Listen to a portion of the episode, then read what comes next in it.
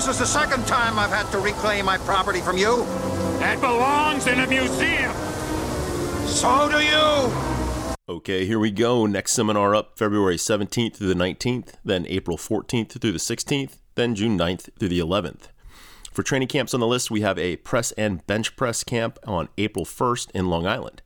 The following camps are all squat and deadlift camps. Next one up, February 11th in Orlando at Starting Strength Orlando.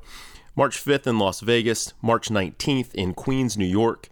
April 8th in Phoenix. We also have a bunch in the pipeline that are about to be posted. That includes some in Seoul, South Korea, Toronto, Canada, Guadalajara, Mexico, Omaha, Baltimore, Bristol, UK, and Beaverton, Oregon, all set to come out in the next couple weeks. So keep an eye out on the website for those. As we continue to mention, we are looking for coaches, starting strengths coaches to be specific. So, if you think you're interested in becoming a coach or want to see what it takes to become a coach, head over to startingstrengthgyms.com, check out the coaching tab, fill out the form, see what the criteria are, and who knows? Maybe you can embark on a new career, but we are in need of coaches. That is the only bottleneck to opening more gyms. And as usual, for more information on anything that I've talked about, head over to startingstrength.com and check out the right hand side of the homepage. From the Aasgaard Company Studios in beautiful Wichita Falls, Texas, from the finest mind in the modern fitness industry, the one true voice in the strength and conditioning profession, the most important podcast on the internet. Ladies and gentlemen, starting Strength Radio. Welcome back to Starting Strength Radio. Uh, we've got uh, what we would call a departure from our normal curriculum here. Uh, today, we're going to talk to Rick Schwallenberg and Catherine Hatcher about their version of the same thing we do, which is education on the weekends. They offer a weekend education product, just like Starting Strength seminars. And they operate a company called The Driver's Edge, and their website is thedriversedge.net. Thedriversedge.net. And if you want to learn how to drive a car fast on a track, these guys will show you how to do it. And uh, uh, Rick and Catherine, I sure appreciate you guys being with us today on the show. Uh, Thank you for having us. I was uh, I was at the the uh, the weekend uh, school at uh, uh, a track down by Decatur, Texas, called Eagle Canyon mm-hmm. Raceway, and this is a 2.7 mile track, and there are about 16 turns in the thing. So we're not talking about 180 mile an hour track. We're talking about you trying to drive the thing at 70 miles an hour around curves. And, and learning how your car operates is the the basic thrust of this of this course. And uh, uh, I had a hell of a good time down there and I learned a whole bunch of important things. And if you guys will remember we have talked to uh, Fred Ashmore about his experiences driving if you can call what he does driving. And uh, uh, this is the guy that broke the Cannonball Run record in a in a rented Mustang GT. he goes and rents a Mustang GT, pulls all the seats out of it, put gas tanks in it and everything, and goes and does the cannonball run, and then turns the car back. no one's the wiser. Oh my God, what a deal! It, it is. It was a fun show just to listen to this complete lunatic talk about this stuff. But it's, uh, uh, you know, I I like driving. I like cars. Everybody that watches the show knows this. You know, I've spent money on cars and stuff. It's, I mean, you know, I don't owe anybody any money, and I'm, you know, I don't have anything else to spend it on. So I've got. Uh, you know how much I spent with Bobby Campbell, my mechanic, last year? And Carmen totaled it up. It's something like that. Yeah, this is silly, you know. But I don't spend it on anything else, so you know, might as well. So anyway, uh, I thought I'd ask Rick and Catherine to come on the show today and and talk about this very very interesting opportunity they give you if you've got a fast car or even if you've got a Toyota Camry. I saw a guy out there in a Toyota Camry in October and uh, out there trying to drive this Camry on the on the on the track. It was just the but the the let me briefly describe how this experience worked. Is is they they're amazingly similar to our our product. They have classroom time and they have track time. Classroom track, classroom track, just like we do. We start off on Friday night and we talk for four hours of lecture, and then next morning we do the squat. And we talk about squat for about two and a half hours, and then we squat for about two hours. And then we come back that afternoon and we talk about the deadlift, and then we deadlift, and then we talk about the bench press, and then we bench press. And Sunday morning we talk about the power clean and do the power clean. And that takes about three and a half hours. And then we bench press and we do the same thing. Then we have programming lecture in the afternoon. And their product is amazingly similar to this. It's it's divided between classroom time and track time and everybody that's in the school has got an in car instructor. And this is just a hell of a, an interesting experience. And I mean, you guys have that are interested in cars uh, have watched the races all your life. Here is an opportunity for you to take your car out on an actual no shit racetrack and drive hard and learn how to do it. And the the things that you learn will benefit you on the street. And uh, I was just uh, fascinated by the the way that I drive my car now. Uh, after after I got home, and the things that I learned down there that I think about when I'm when I'm driving. So I wanted Rick and Catherine to tell you guys about how they had this idea for the for the for the course and how it all works and just educate us on what you guys are doing. Well, Rick had the idea, so we'll let him talk about well, his history uh, with it. It started a long, long time ago. It's been 28 years now. Wow. And um, it started all through a passion, passion for motorsports. And uh, I did uh, some racing and um, learned a lot, spent a lot of money, and learned, uh, did some crewing for some teams, and learned um, what I really enjoy doing is sharing the passion of driving.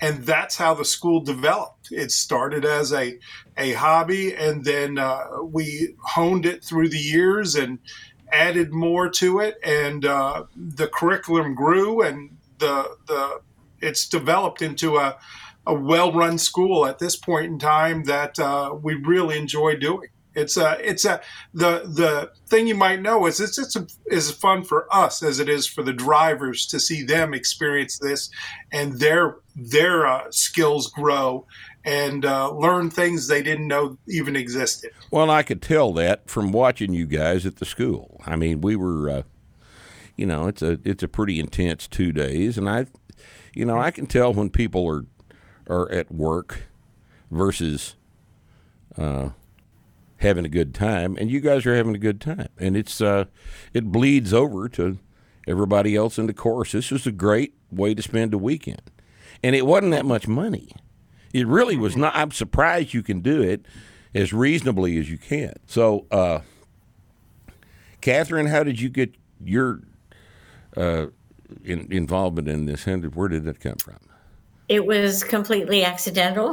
I was not looking for a driving course. Um, when at the time that I started driving, I um, would pick a new hobby or something to try every year, and I had to stick with it for a year. So I did ballroom dancing, I did Wing Chun, um, and then I had a client who I was coaching in the executive world, and I we were working on some things, and I said, "Why don't you try this skill outside of work?" Um, what do you do other than work and family? He said, I'm a driving instructor. And I said, Oh, you poor thing. Those 15 year olds must drive you crazy. And he said, I'm Not that kind of driving instructor. Not that kind of driving instructor. And I said, What do you mean? And that month, I signed up for the course and I've never looked back. And um, I started later than most people do as a, and as a woman, you know, I had my t- target on my back all the time because um, this was probably about six years ago. Not as many women um, in the field at all. And here's this older woman in a hoity toity white little Mercedes trying to drive. and uh, so, um, it, you know, it was, it was, uh, many times I asked myself, why did I do this to myself? But the reason I always made myself stick to things for at least a year is when you're learning something new, it's, and a lot of times it's not very much fun. And there were times I was not having fun, but I didn't want to quit.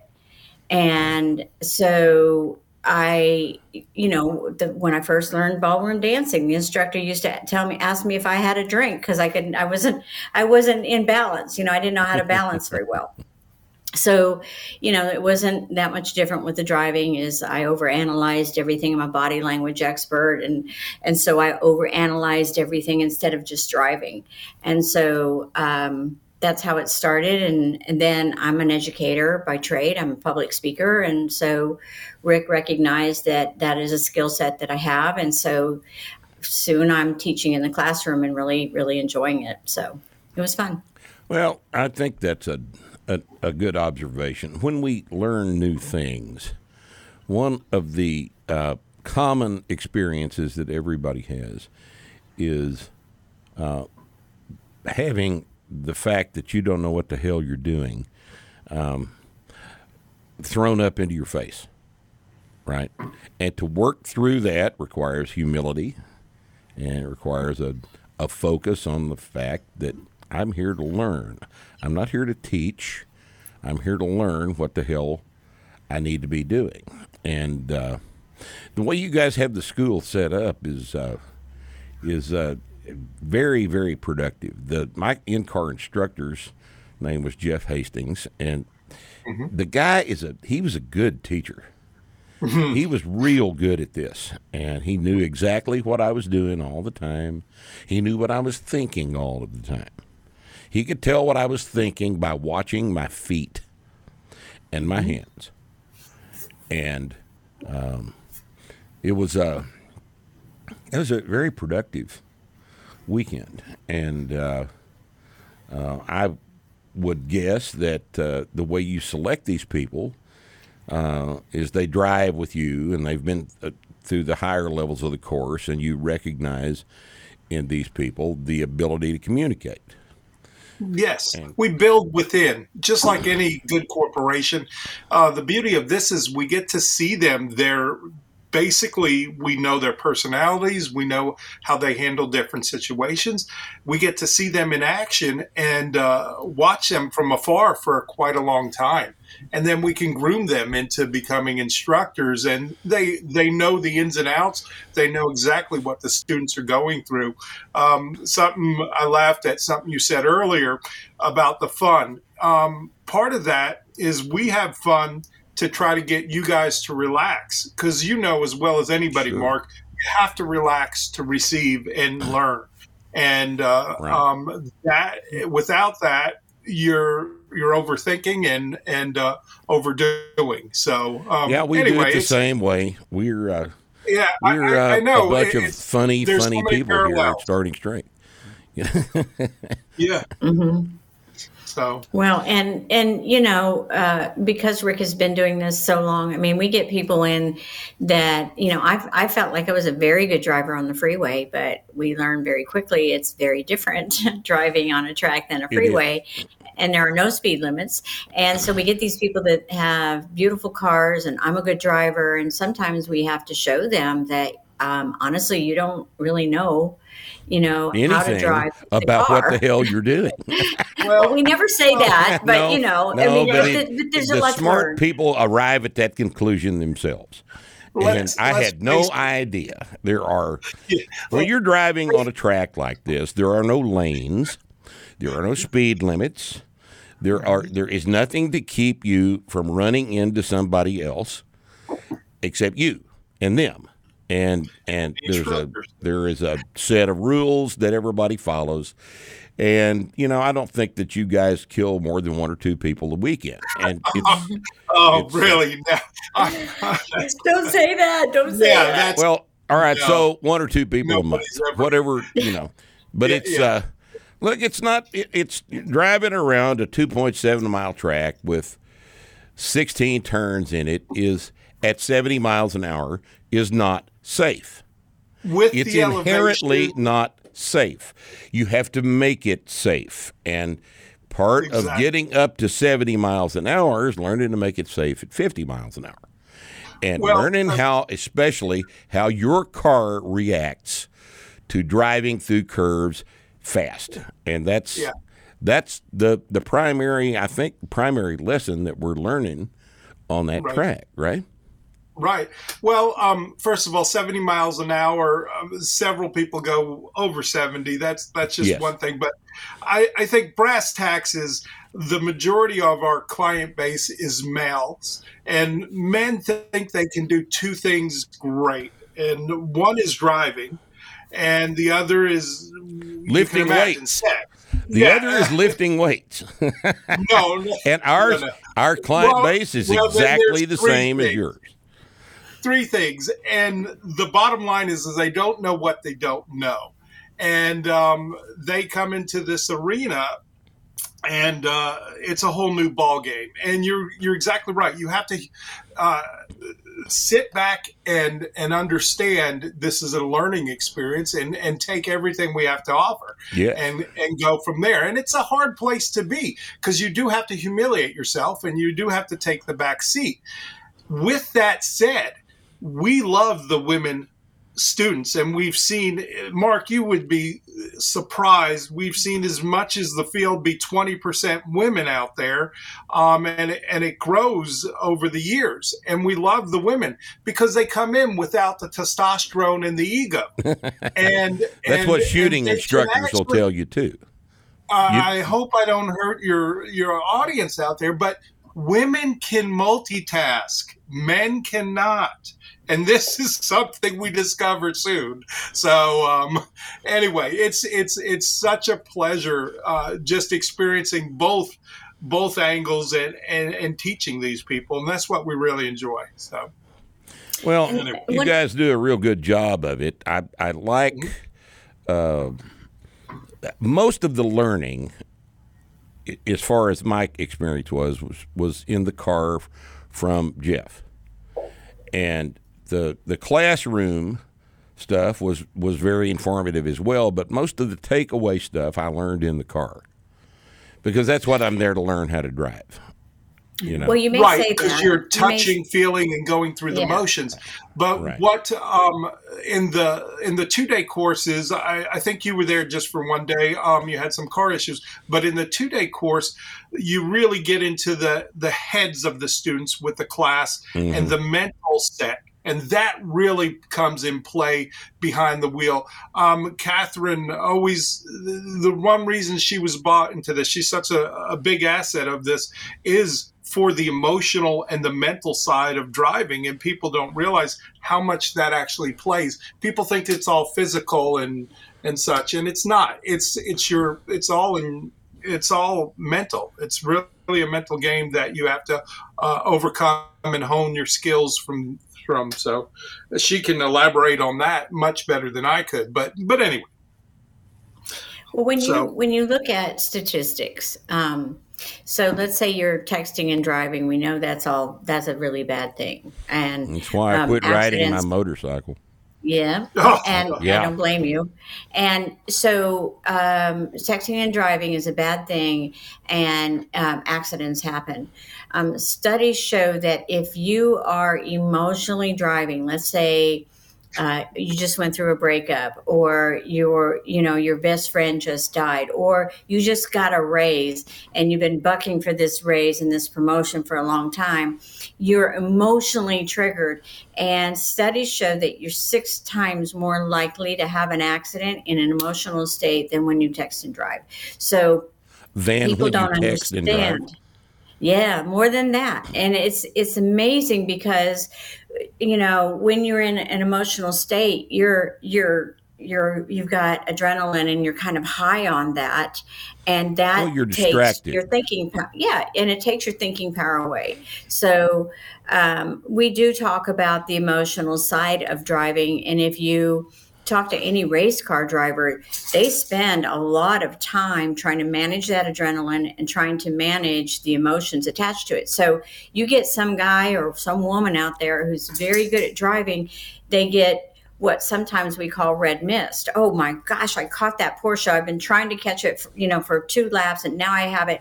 And we get this what we call red mist, where I now I, I, I want it, I want it, I want it, and that the emotions go up, the adrenaline is released, and then you start making mistakes because the body takes your thinking power away and gives all the blood and oxygen to your muscle groups where you don't need it and away from your brain. So it, I, I don't, I don't care what sport you're in, and even in your in your situation, Mark, emotions or mental health plays a big role in being i would say being able to deadlift something. You know you can't be your brain can't be somewhere else. You've got to be totally in tune with your body i would think. Well, so one of the things about uh, one of the things about the way we teach the lifts that makes them much more effective than the way everybody else teaches the lifts is we focus on the actual mechanics of the process. We give you something to think about doing with the barbell as opposed to just picking it up off the floor, which is how it's coached by everybody else. Just pick it up off the floor. Well, no, you can't do that.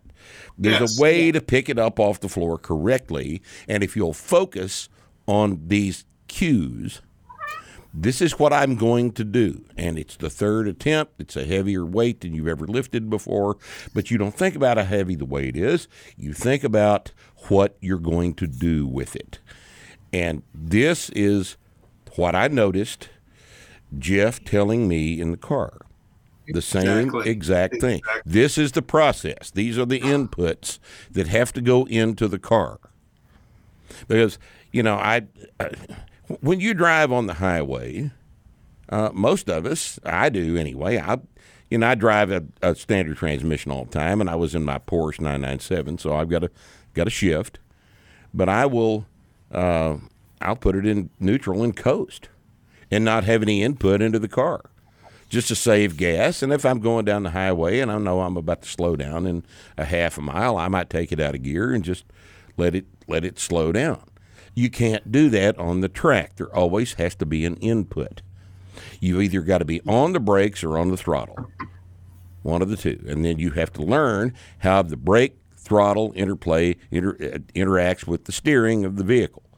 So all of that stuff is what you practice, and you have to always be on. And that's a completely different way to drive than anything I'd ever done before.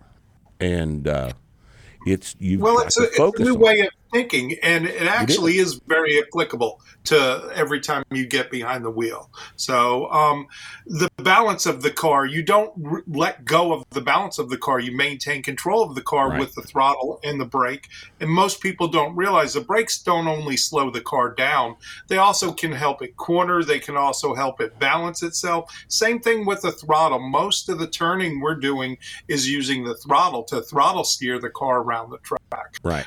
Rather than the steering wheel. So it's quite interesting and and you're using all your all all that you have at your disposal in a in a balance of efficiency and a balance of aggression to get the car around the track and that's when it gets exciting.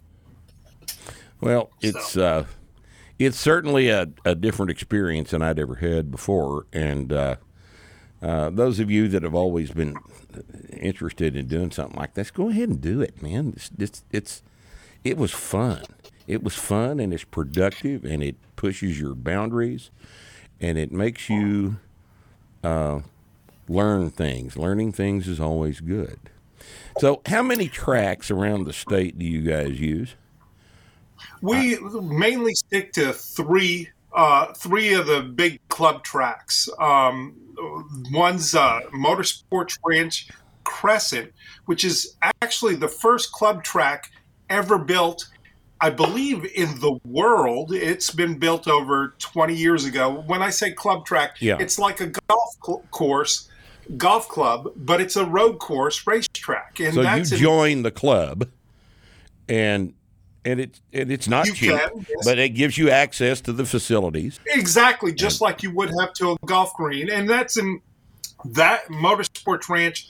Crescent is in Southwest Fort Worth. It's actually in Crescent, which is between Benbrook and uh, Granbury.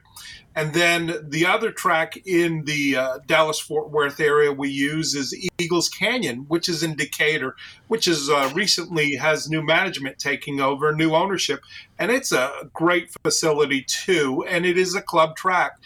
And the third one we use mainly is in Houston. Motors. It's it's not motors. Excuse me. It's Houston MSR or MSR Houston, and that is a club track too. Um, these have been around for a while. There's actually people don't realize we have more racetracks in Texas than California does. Um, we've got over six now. Um, if you count the professional facilities besides the club tracks. But people always ask me, why did we choose club tracks? Well, the reason we do is because they're easier. The risk factor goes way down. We're, we're constantly doing risk analysis with what we do because it is a dangerous sport. And the risk factor goes way down with club tracks.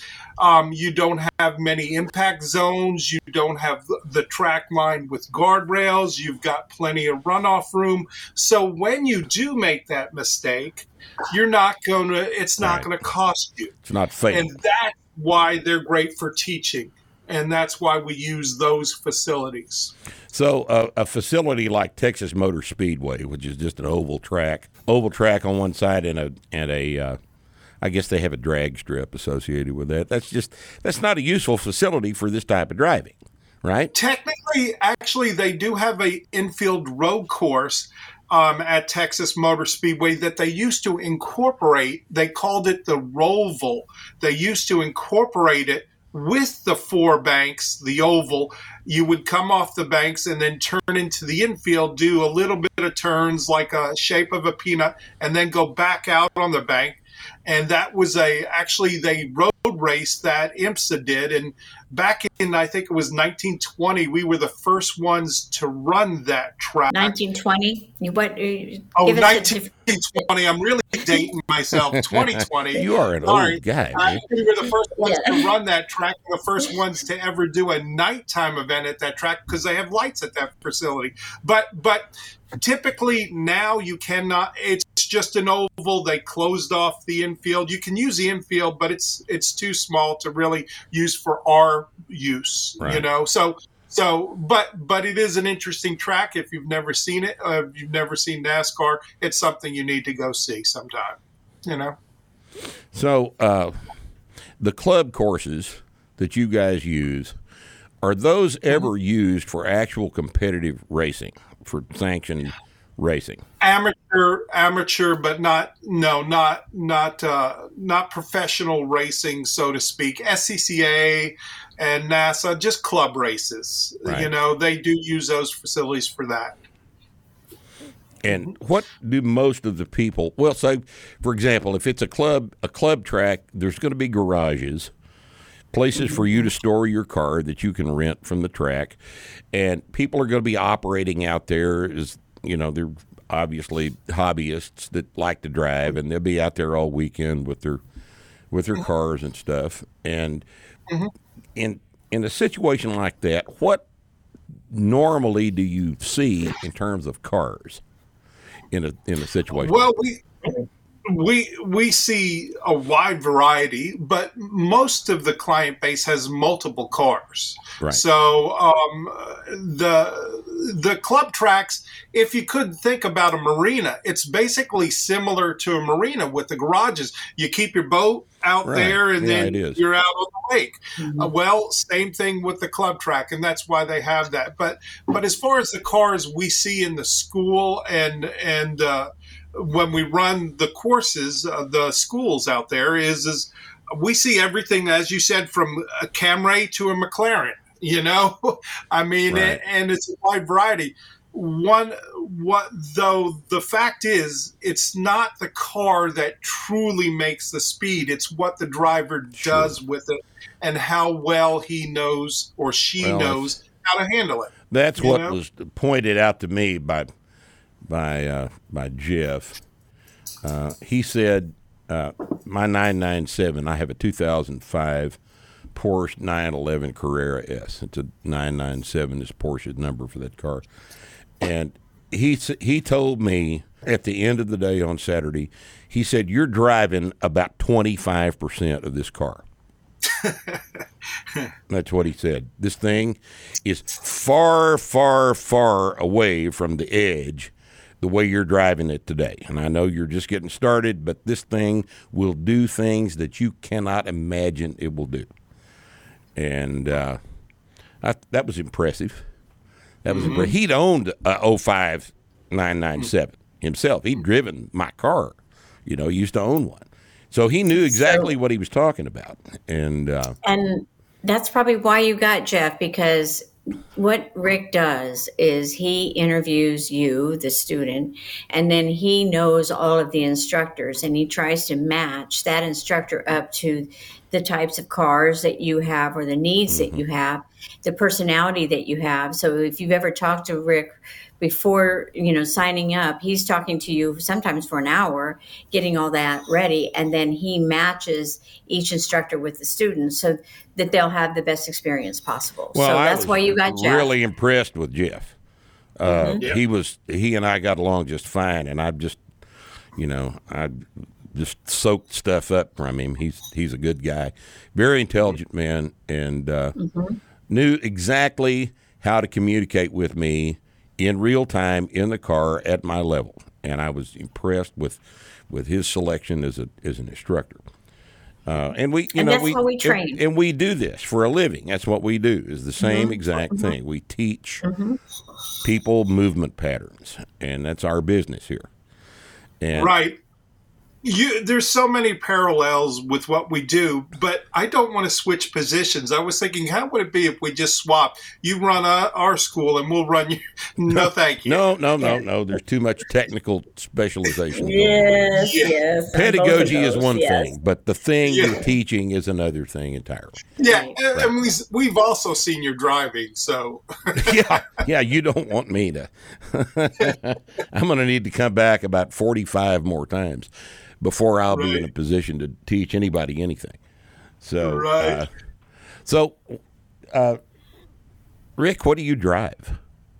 well uh, Tell me about on a your daily car. basis on a daily basis or No, on the- no, I don't care about that. I mean, I don't want to know about your truck. on, on the on the track i originally started with an audi quattro which is a very rare car um, it's an all-wheel drive turbo car um, that they brought very few into the states. And and uh, that's what i started with because i have a background in pro rally and that's a like a basic rally car.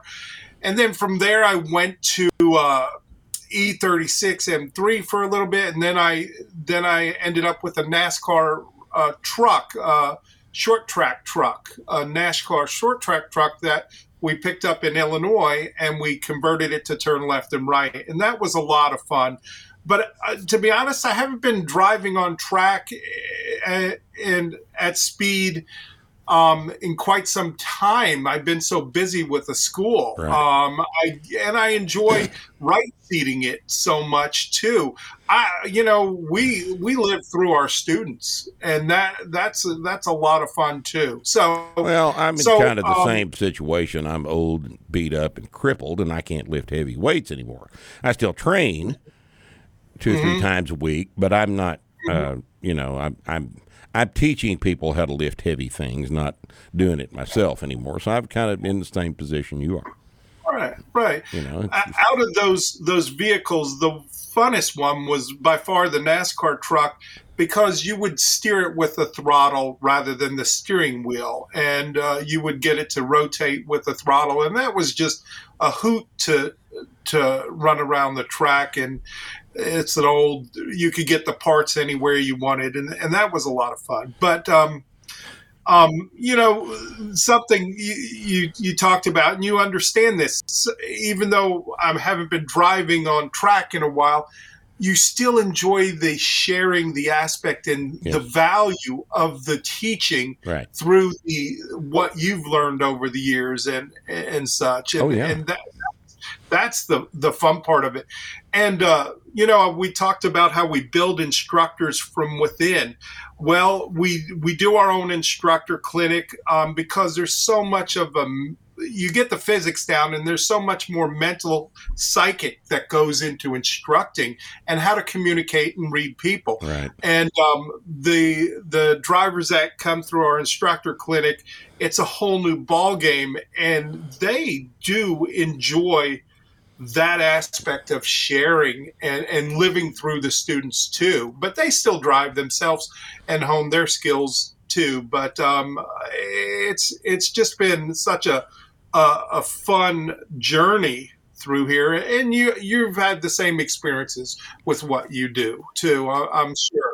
We have a rather specialized certification that we offer uh, that we call the starting strength coach certification and people come to us uh, in the seminars uh, a to see the material and be be taught and b uh, once they've mastered the material they come to get certified as a starting strength coach.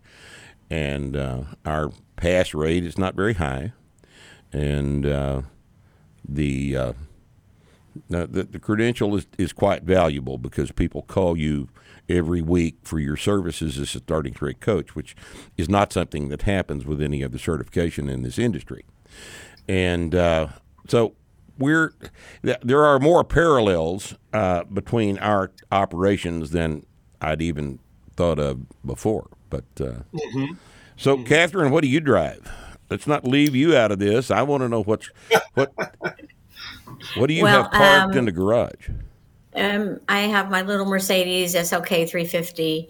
Um, Rick retired it um, one time when I had a control arm issue, and and it was my daily drive because you know we're driving our own cars. But now that I'm driving another car that I use for work, um, Mercy is her name, is going to go through a checkup and get back out on track. So um, I've got a friend who loves to work on German cars, and he wants to get the suspension all ready to go, and she'll probably come out and track. Now, in the meantime, I've been driving a friend's. Um, BMW, and uh, her car is modified quite a bit, and I've had great fun driving her BMW. So Well, she, she we did, she didn't want to leave me out. For, she said, "You you can't just teach in the classroom. You have to get on track." So No, you have I get out there with the greens and see how they're doing, and it gives me a chance. It gives me material to to, to cover in class, but. Um, you know it's it's it's it's a little bit scary driving someone else's car and you know when i when i talked to her about it and when she first made me drive it um I said, I don't, you know, I don't want to hurt your car. I mean, that would take you out for the session, you know, the rest of the the event. If I would run off track by mistake and and hurt your car, and she goes, ah, drive it, drive it. She she she uses lots of little four letter words, and but drive the hell out of it. I don't care if it breaks, we'll fix it, you know. And so she's, well, that's cool. yeah, she's uh she's very um she, she's a very good friend to have when, when it comes to tracking. So, and Archie has made his appearance. So Hi, now here we are. Yeah. So, but yeah, I um and hers is a standard. Mine was a, a, a an automatic, and the the the the challenge with the Mercedes is is that it's a heavy car, and Mercedes likes to protect its transmissions, and so I, it did have a slapstick um, feature to it. And when I try to drive it in a semi-manual way, I would downshift, and it would in the middle of a turn upshift on me Oh, because shit. it didn't think I really meant it. I didn't just- really mean you to know, put it. I just Yeah. cannot stand an automatic transmission for Yeah, I purposes know. like that. I've, the only one I've got is in my 4Runner, and uh, it's kind of a SUV. And I thought, well, one of these days, if my knee goes ahead and goes completely out, I'll have to be able to drive something. So I, so I got this thing, and uh, but all the rest of the cars are are sticks. I got two trucks, two cars that are sticks, and I'm just you know. from what I understand, Mercedes has not put a manual transmission in a car since 2005. It's, You know, it, it, it we it it was one of the things that held me back for a long time because you know when that when that upshift happens in an in a hairpin on a, the Cresson 3.1, which is a very technical course, I found myself completely turned 180 looking at cars coming at me. yeah, that's you not, that's a know, bad and- feeling. Isn't it? yeah. So, you know, fortunately, everybody, i- you know, at that hairpin, people slow down for the hairpin. So, you know, it wasn't too awfully dangerous. But, but my instructor, who was the person who got me into this whole thing, said, You're just going to have to learn the workaround. What is the workaround? And we figured it. They said, Catherine, you'll never make it into the yellow run group in that car. And I did. I made it to the yellow run group. So, Well, what would be um, the is- workaround a- around an automatic transmission that's going to change your input? Well, so know, what we what I learned about the lunging that it would do when the transmission would change is if I was going too slow, it was when it would happen. So I knew I had to pick up the speed to keep it from doing what it was doing. A, B, I bought some really high octane um, additive. I tried racing fuel. My car loved that, but the racing fuel at you know at that time was 10 11 dollars per gallon. You don't want to be doing that all weekend long. No. so i bought a an additive that added 30 octane to the car. So between that and managing the speed um, it like i said it wouldn't lunge if i kept the speed up which made me it pushed me to to get out of my comfort zone and keep Right. that speed up What So you should have wouldn't been that. doing anyway, basically. exactly exactly Right. Yeah. yes Well, we always say the easiest fix to an ill handling car or a car that's not behaving right is adjusting the driver. Yes. And she had to adjust around the situation. And it comes in where she anticipates when it's going to go wrong and she alters what she's doing so she can override that anticipation and, and, uh, and that from happening. Plus, nowadays, the her car's an 09. Isn't it an 09, Catherine? yes I it forget. Is. yes Yeah. Um, nowadays, the paddle shifting and the automatics are much more refined and much more responsive to the driver. Um, so they're they're much better and much more adaptable to what we do.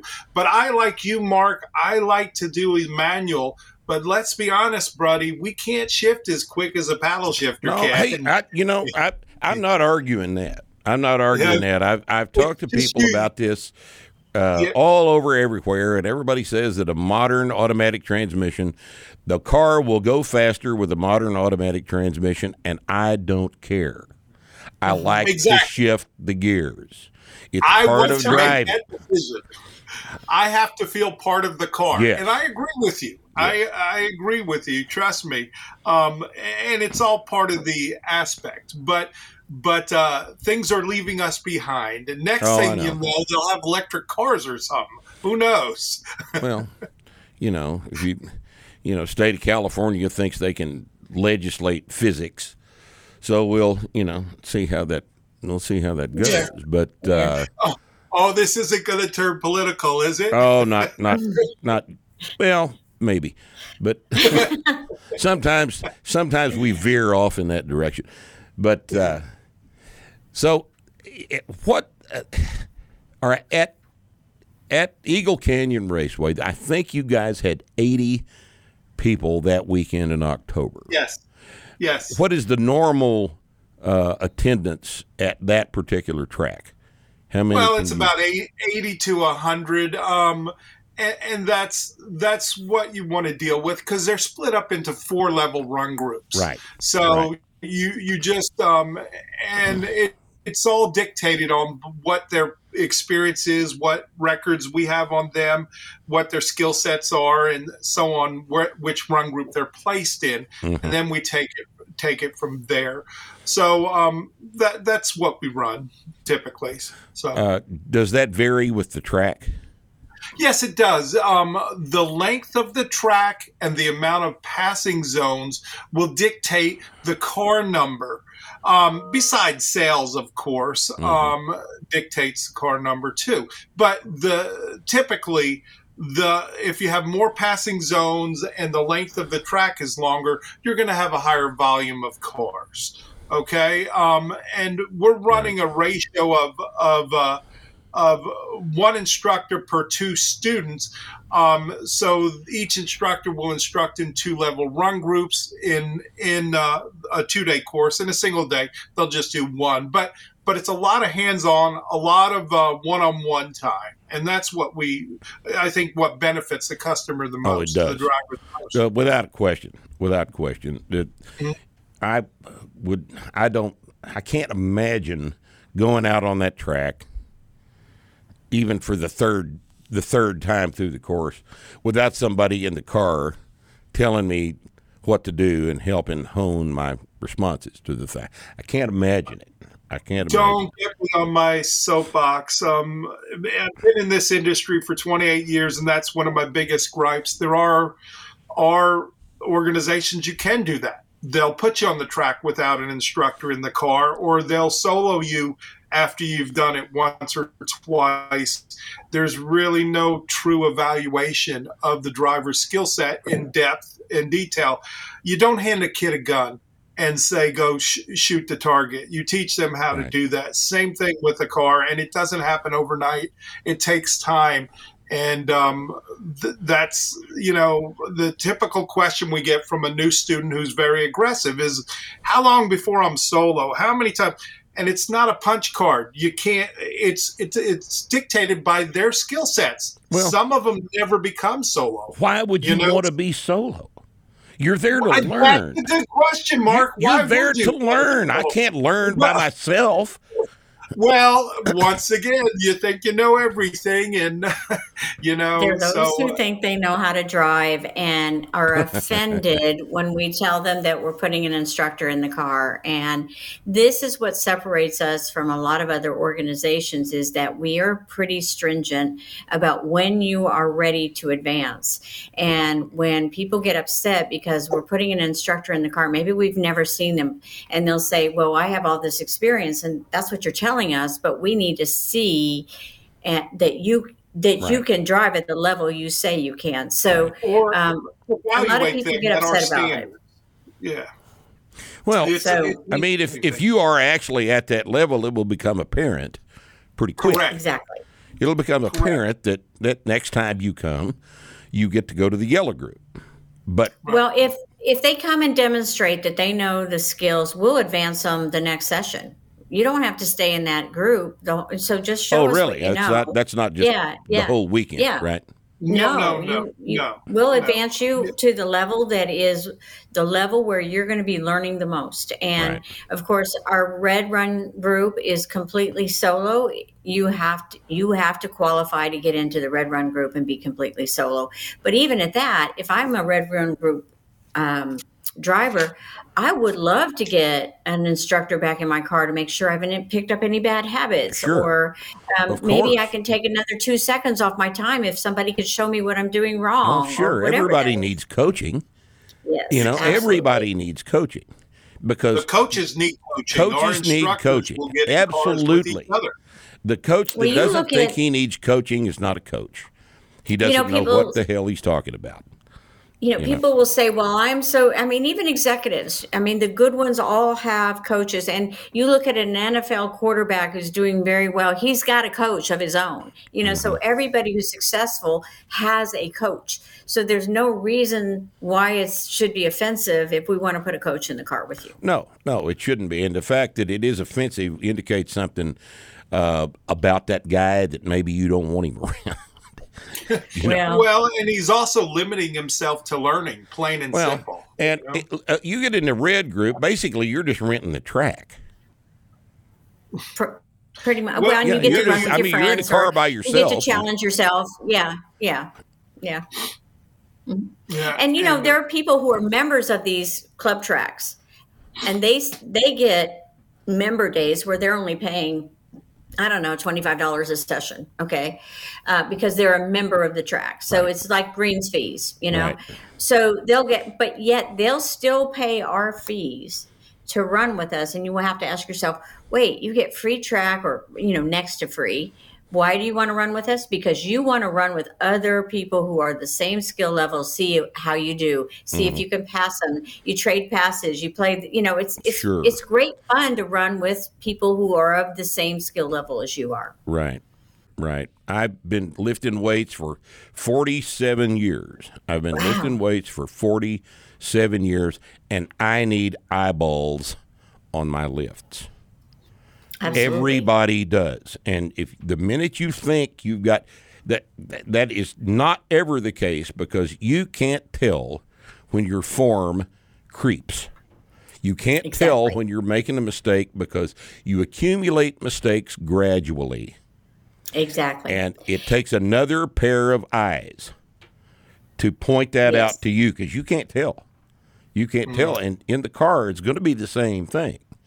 Exactly. Absolutely. So, can I say something before we run out of time? Please. Is that one of the things that we pride ourselves in is the emphasis on safety.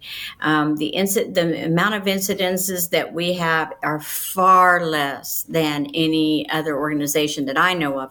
But at the same time, when you think about us being inches from each other and passing and being on each other's bumpers and yet we don't have fatalities we don't have i mean the motorcycle groups that sometimes run the same track on an adjacent track the ambulances are over there all the time you know Oh, God. I, I bet I they would are. rather be, yeah, I, I would rather be in four wheels covered than two wheels. But we emphasize safety so much, and that's another reason why we are so stringent about advancing people. So we um, talk safety throughout the whole weekend because we want to make sure everybody has a good time and, as much as possible, take their cars home in the same shape that they brought them, with a little less brake and a little less tires. Well, you know, it's it takes an experience like this, being on the track yourself, driving with people that are not very far away from you to appreciate exactly what the hell goes on on a NASCAR track. Mm-hmm. You're- You guys are going 180 miles an hour, and they're mm-hmm. six inches away from somebody else going 180 miles an hour, and you mm-hmm. you have no idea how crazy that is Yeah. until you have done it at 70 miles an hour. Right. You know, it's just uh, those guys. That is an amazing set of reflexes on these guys. You know, Gives you a whole new level of respect, doesn't it? oh, it does. Oh, yes, it does. and there's also an intuition that, that they have that comes into play um, and that's something we talk about in class is intuition and how how we actually need to listen to it when we're behind the wheel too you know so Oh, yeah. mean, it, it's uh, it's very fascinating and uh, very enlightening at the same time, very eye opening. Most of the people come to the course and they don't really do much preparation. They think because they've been driving all their lives. And let's be frank, Texas has straightaways, six lane highways. Yeah. It's not Tennessee with the switchbacks and the mountains and the hills. You come to the racetrack, you've got corners, you've got elevation, you've got these aspects you're not used to. And then you got demands on yourself. And the drivers, literally Saturday night, they're fatigued and tired. They just have dinner and go to bed. And, uh, and you have then- no idea what paying this much attention to something for hours and hours uh, cost you in terms of fatigue. It Exactly. it it really is amazing, you know, because you cannot relax. Mm-hmm. You cannot well, relax. you have to relax. Well, but, but- you, you, Well- you work through it. Hey, let's let's talk about what we mean by relaxation. Though I mean you can't Okay. you you physically have to relax, but you are paying attention at a level far beyond what the normal day requires. Right, right. You cannot let your mind drift No. at all to wonder what's for dinner tonight. Oops, I'm off track. You know, Right. you have to be laser focused the entire time. And mental fatigue can be just as tiring, if not more than physical fatigue. So, Oh, certainly. we plain, and simple. It's track awareness we we speak about all the time. And and you have to engage all your sensors not only feel touch not only vision but also smell and um, hearing come into play hugely in driving you know? So it's it's uh, well rounded So let's talk about uh, what you expect uh, when people show up to the course on Saturday morning? What what do they what can they what car can they bring? What set of experiences do you require them to have? What's uh, what are Well, what's the baseline? That's a great question. Um, uh, we do send them a little bit of homework, so they have a little bit of homework to learn the flags and learn a, a little bit about what they're going to be doing. They also have to have the car pre-inspected. Um, we send them a tech sheet where they uh, get the car checked out. We want to be sure, once again, safety is paramount, and we want to be sure the car is track worthy before they bring it. And uh, tires are important in, in, in this Yeah. in this Is- situation. What what tires do you want? Yeah, and we do have a tire rule. We don't allow them to run race tires until they're proven their skills in the higher levels, the advanced run group. Uh, before that, we want them on basic street tires with at least uh, 120 tread wear, and um, and so they can work on their skills and car balance um, before they they're given up to the race tires and so on and so forth. But as far as the driver, um, the hardest thing I think for the driver who's never done this before coming into it is to getting good sleep the night before. They're probably quite apprehensive because they're entering an arena they've never been before. There's a lot of unknowns that they're coming into, but we've been doing this so long, we literally take them by the hand and guide them through the program. And they they have that instructor next to them when they're out on the track, so they're never really left alone, and we stay on top of them in, in class. Um, so uh, they're they're always engaged. Um, so they being present and ready to learn and accept is is uh, is uh, going to benefit them quite well. Caffeine's a good idea too, isn't it? It can be. It can also be. It can. I mean, if it. So, so we had one one driver, um, and this this is like the only time in the six years I've been working with Rick that I've ever seen this. But uh, she she was paralyzed by anxiety. You know, she'd get out there and get up to speed, and then have to come into the hot pit and sit and and and figure. You know, calm God. herself down. So in her situation, caffeine wouldn't work. We do try, especially you know after day one, and we've had a chance to have them in our space is talk about you know what is a healthy way to present yourself the next day. And that's no alcohol or or maybe one glass or one beer but no more than that because even if even if you feel great the next morning you've dehydrated yourself if you drink too much. So we talk about healthy eating healthy drinking um, because you do need that laser mental focus. And if you're hungover there's no way you should be on the track. No, and you no, sh- you're putting other people no, at no, risk no. not- if you're only eighty-five percent, you need to just sit you down just and need shut to up. yeah. Right, so and exact- and the, uh, the thing that i always thought about as a new student is i have an instructor in the car. Yes i don't want to hurt my car but i have a, a, a person who has agreed to come at speed with me who doesn't know anything i want to make sure that i'm doing the things that take care of them and then there's the other cars around me I'm, i don't want to cause any issues or have any problems because of something i've done so Right. Right. Is there a baseline car that you would advise people to show up in? Well, um, that's a good question. Um, a lot of people always source the Miatas, and I'm frankly I'm not a Miata fan. It might have something to do with my size, but uh, I always like Yeah. the the BMWs, the Porsches, the you know something something like that. We see a lot of Corvettes, we see a lot of Mustangs, um, we see a lot of the BRZs, um, and uh, you know over the years it's changed. It's interesting what you see on track has changed quite a bit. Um, and and let's face it nowadays you can get anything with 500 horsepower off the showroom floor practically. And it, it's just uh, what bothers me is is how can you handle uh, that without training? In all Well, honesty you can't. You know, I, that's an interesting that's an interesting observation. I had a uh, and I sold this thing last year. I had a a 2011 model uh, GT500 Shelby Mustang. you had a weapon It, I, I, Rick, this thing was a fucking death trap. Yeah. I, it's a fucking death trap. It had a solid rear axle, and I'm, it had about three times as much engine as it had suspension. And I only had that thing up to 120 mile an hour one time out on the highway just to see what it would do, and it there was all kind of room left. But I, it terrified me mm-hmm. because I thought this just doesn't feel right. I am about to leave the pavement, mm-hmm. and I I hated it. I really did. I hated the damn thing. Now it, it was dependable car.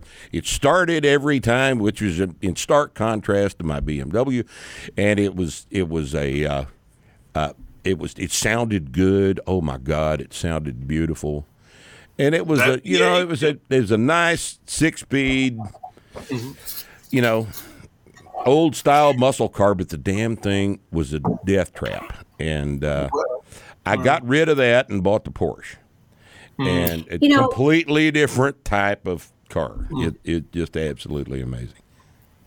But for someone who's coming out for the first time, bring your Camry. It doesn't matter. You don't know what you're doing anyway. Look to see Right. if you even like this sport. Um, we don't allow most SUVs; they're too top heavy. So Right. there's a rule about, you know. But there are some sport model SUVs that that are um, that meet the requirements. acceptable. Yeah, there's a, a Yeah. rule the track width has to be wider than the height of the vehicle.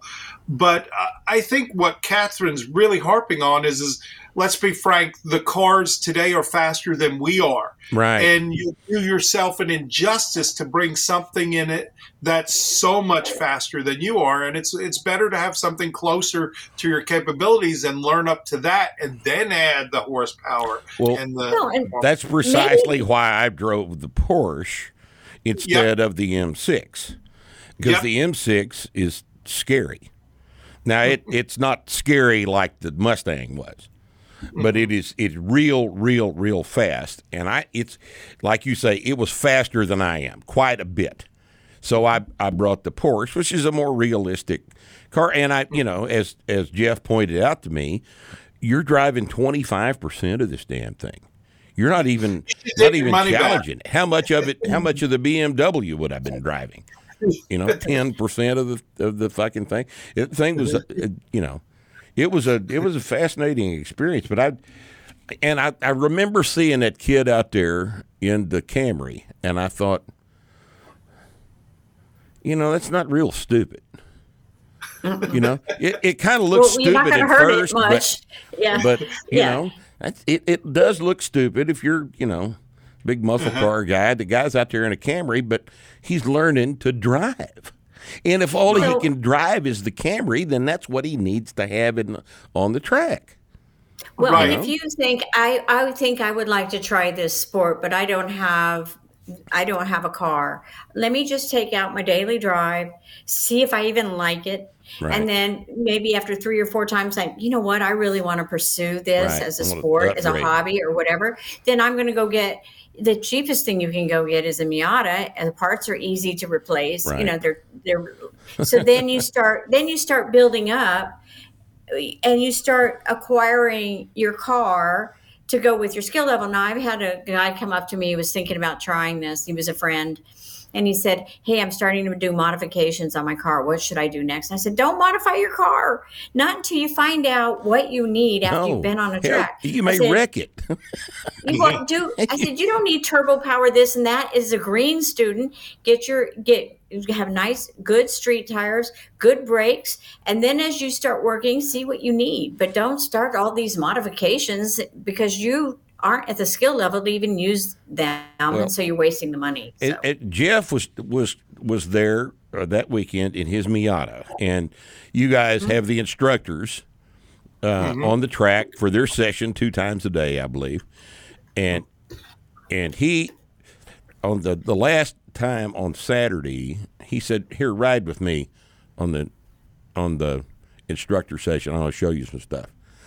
And that I learned as much riding with him as I did driving the car. And it's a mm-hmm. Miata. It was a mm-hmm. Miata. He had his foot on the floor mm-hmm. of that You never thing need to in use every brakes. one of the straightaways. He had his foot all the way on the floor. you know, it's a 1.8 liter four cylinder engine, you know, Mm-hmm. but the damn little things handle, you know, Right. And Well, I you guess that's why actually everybody learn. likes them because they'll corner like a like an expensive car. But uh, Right. You actually learn more driving a Miata because you actually have to drive it. Because Right. you actually have to, I mean, you rarely ever use the brakes, you know, uh, because you need that momentum. Right. So you actually learn more driving the Miata because you learn the strategy of the turns and the corners. And then when you get into some of these other cars, now you've got this muscle memory in your head because that's what we're building in the classes Yeah. and, uh, and on the track is muscle memory on how to do what we do. on the teaching your track. hands and feet to drive the car. Exactly. Mm-hmm. Mm-hmm. You know, so many people in, uh, throw uh, performance into their car before they ever come to the track, and um, then after they take the course, they realize they only use twenty five percent of the car. Right. So um, we always say, was this worth the the money you spent, the value in learning? And they say, by far, because now they truly understand their car, Right. and now they know what they need to work on. So Absolutely. you, you, I can't drive it home enough. You need to build a a a good performance base before you of your driving skills before you start adding performance to your car. And I wouldn't know? bring that M6 out there. That would if I come to the course five times, I mm-hmm. might bring the M6 on the fifth shot because mm-hmm. it's so far in excess of what I can handle. Right. And And it's also a heavy car, and the Porsche is much more adapt to what we're doing. But agile. the M6, don't get me wrong, it's a bad, bad car. It'll go like a bat out of hell, you know. So I mean, it would be fun to do it though. So with four people with you too. no, this is a this is an M6 coupe. Oh, really? This is Okay, a got it. M6 coupe. The engine mm-hmm. is making about 635 horsepower at the mm-hmm. wheels, mm-hmm. and uh, and it's a it's a you know stick. It's a three pedal M6. There weren't very many of them made. That sounds cool. And- but this this it's a stupid car. It's dangerous and stupid. The the Porsche was a much better decision. And had I showed up in the M6 just to you know be a smart ass or show off or whatever, I would not have gotten anywhere close to as much out of the experience as I did driving the Porsche a little harder than I would have had when I would have been able to drive the M6. Right, So, right, right. uh, well, we re- we really one of the things I tell the green students is we really don't care who's the fastest one out there. What we're concerned with and what we really value is the ones that are learning the most and mm-hmm. taking taking the the benefit of what we have to offer and applying that. And that will uh, be much more rewarding than any straight line speed, you know. Right. And besides, anybody can go fast in a straight line, pretty Sure. much. It's Sure. the corners that separate us. Well, we saw that with the Camaros and the Mustangs that weekend. The, yeah, they're, they'll they'll pass you on the straightaways, but uh, I you know, I'd You'll catch them in the corners. I'd be Yeah. scared of I'd be scared of a Mustang in a hard corner. I just I guess the new the six generations are probably a lot better cars. Oh, they are a lot better. The Mustang has come a long way since we started this. They actually handle now quite well, and bang for the buck, they're a, a great vehicle. Um, the new Corvette C8's giving everybody a little bit of run for its money too. We're starting to see a lot of those come out, even though, in my opinion, a Corvette has an engine in the front, not in the middle. But that's another story. But um, the C8 is doing quite well on the track too. If you were to Catherine, if you were to to to be able to buy any car you wanted to do this in, what would it be? You know, um, I really like the BMW. Um, I know those that have them say that they're repairing them all the time, but I do Oh, love. Maintenance Um, prone pieces of shit. That's what they are. Yeah, sorry. so it it fits fun my to body. drive though. yeah, yeah. It, they fit my body. I mean, my friend Nicole's car, it just feels right when I'm sitting in it. Um, in the Mercedes, I'm I'm sliding in the seat. The seat's too wide. We can't keep me, you know. So um, I would do that. Um, I would actually even think. I, I told myself never a Miata, but I might even actually short term think about a Miata to improve my driving skills and then go on to a better car. Do they So- make a Miata with an actual engine in it or not? Well, you, they, you know, they you make have to, kits. you have to, your feet run along the bottom, you know, but Yeah. yeah. they they make kits where you can put a V8 in them, and those Oh, are God. scary. Yeah, that Yeah. No, be- I wouldn't. I, you know, I wouldn't want to be on the track with somebody with that either, because you know, it's I think going to that stay on the ground. I, I don't know. There was one Miata that seemed um, um, that had a lot of modifications, and you know that causes some tr- troubles too. Because I don't, you know, the Miata in my mind can only do so so much, and then you over modify some cars, and it's a recipe for trouble. Wasn't in the original design of the vehicle, is Yeah. what you're, Yeah. you're talking. About. Right. You Yeah. put a different engine in it, and the chassis is mounted to the is matched to the 1.8 or whatever that little thing is. Yeah. Yeah. And you're gonna, you Now- know, there's going to be stresses that the thing's not designed for. Sure. There's there's a Porsche that I would drive also, but you know, not a Boxster. Um, I'm trying to remember. I'm having a brain uh, fog at the moment. Um, It's probably some version of a 911. yeah. So, but um, but I need to. I haven't been driving as much as I'd like to. But once we retired my car, so once I get back my skill back up to the level that I like, Right. then I would like to to invest in a car that would be um, something that I could really enjoy and Mm-hmm. you know um, show up the the the big guys. You know, Right. Rick, what's your choice for a car for the?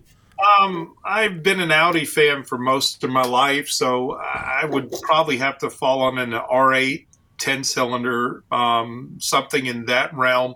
But but as I think about the question, it's not necessarily the f- part of this is is being fun. And that car wouldn't necessarily be fun because it's such a technical giant.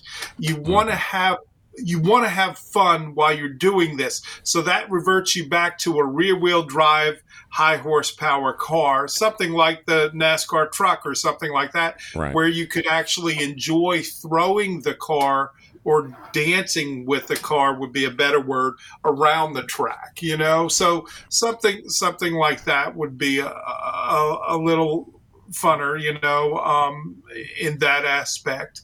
But if you're um, bringing out a, a, McLaren, are you really focusing on driving? Or are you worried about hurting your car? I mean, Well, Oh I yeah. see that- I mean, God point. Almighty, what? yeah, You know, why would you bring a five hundred thousand dollar car we've seen it. to a weekend like this? That's Oh, yeah, crazy.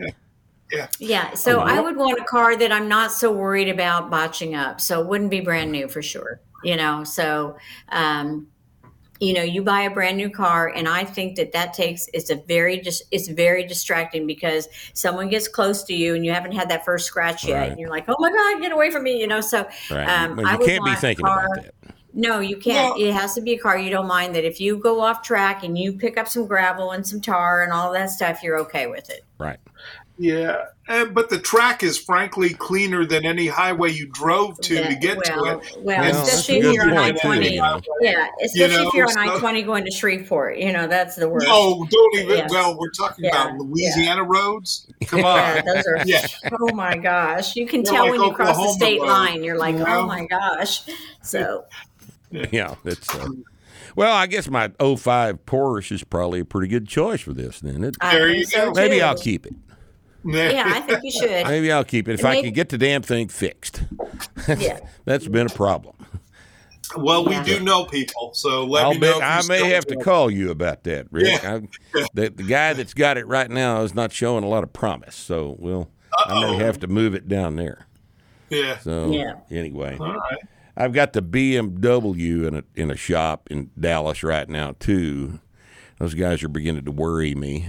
They're trying to find that battery drain, trace the code down, and they've had it four weeks, and Oh my that's goodness! that just uh, Electrical can be a nightmare. especially- on, on a BMW. There are 52 relays in that car. Now, I know someone that could you- probably help you with that. So. well, yeah. all right, well, I'm, I, Yeah, I'll I- talk to you about that because that's he's an electrical engineer, and um, He's he used to be called in um, when for Audi when they couldn't figure out why an accident happened. He would call and and do the troubleshooting and the analysis of it and figure it out. So. Well, I'm going to get on the phone with you here in just a couple of minutes, Catherine. He's in Houston, though. You have to I be willing care. to take it to Houston. I can drive Yeah. to Houston. Yeah. Well, all right, guys. I sure do appreciate your being here. We've been with Rick Schwallenberg and Catherine uh, Hatcher, and uh, you guys, if you've got the slightest interest in driving a car fast, uh, get a hold of these guys and and uh, go to their course. It's a great, it's a lot of fun, and you're going to learn a whole bunch of stuff. And I can tell from talking to these people with us today that uh, these are good folks, and and uh, you're going to. This is going to be well invested time and money. Uh, guys, thank you, thank you. I'll be You're seeing you again soon. All right, Look forward so. to it. absolutely, and thank you guys Let for watching us. Thanks for watching us on Starting Strength Radio. We'll see you next time.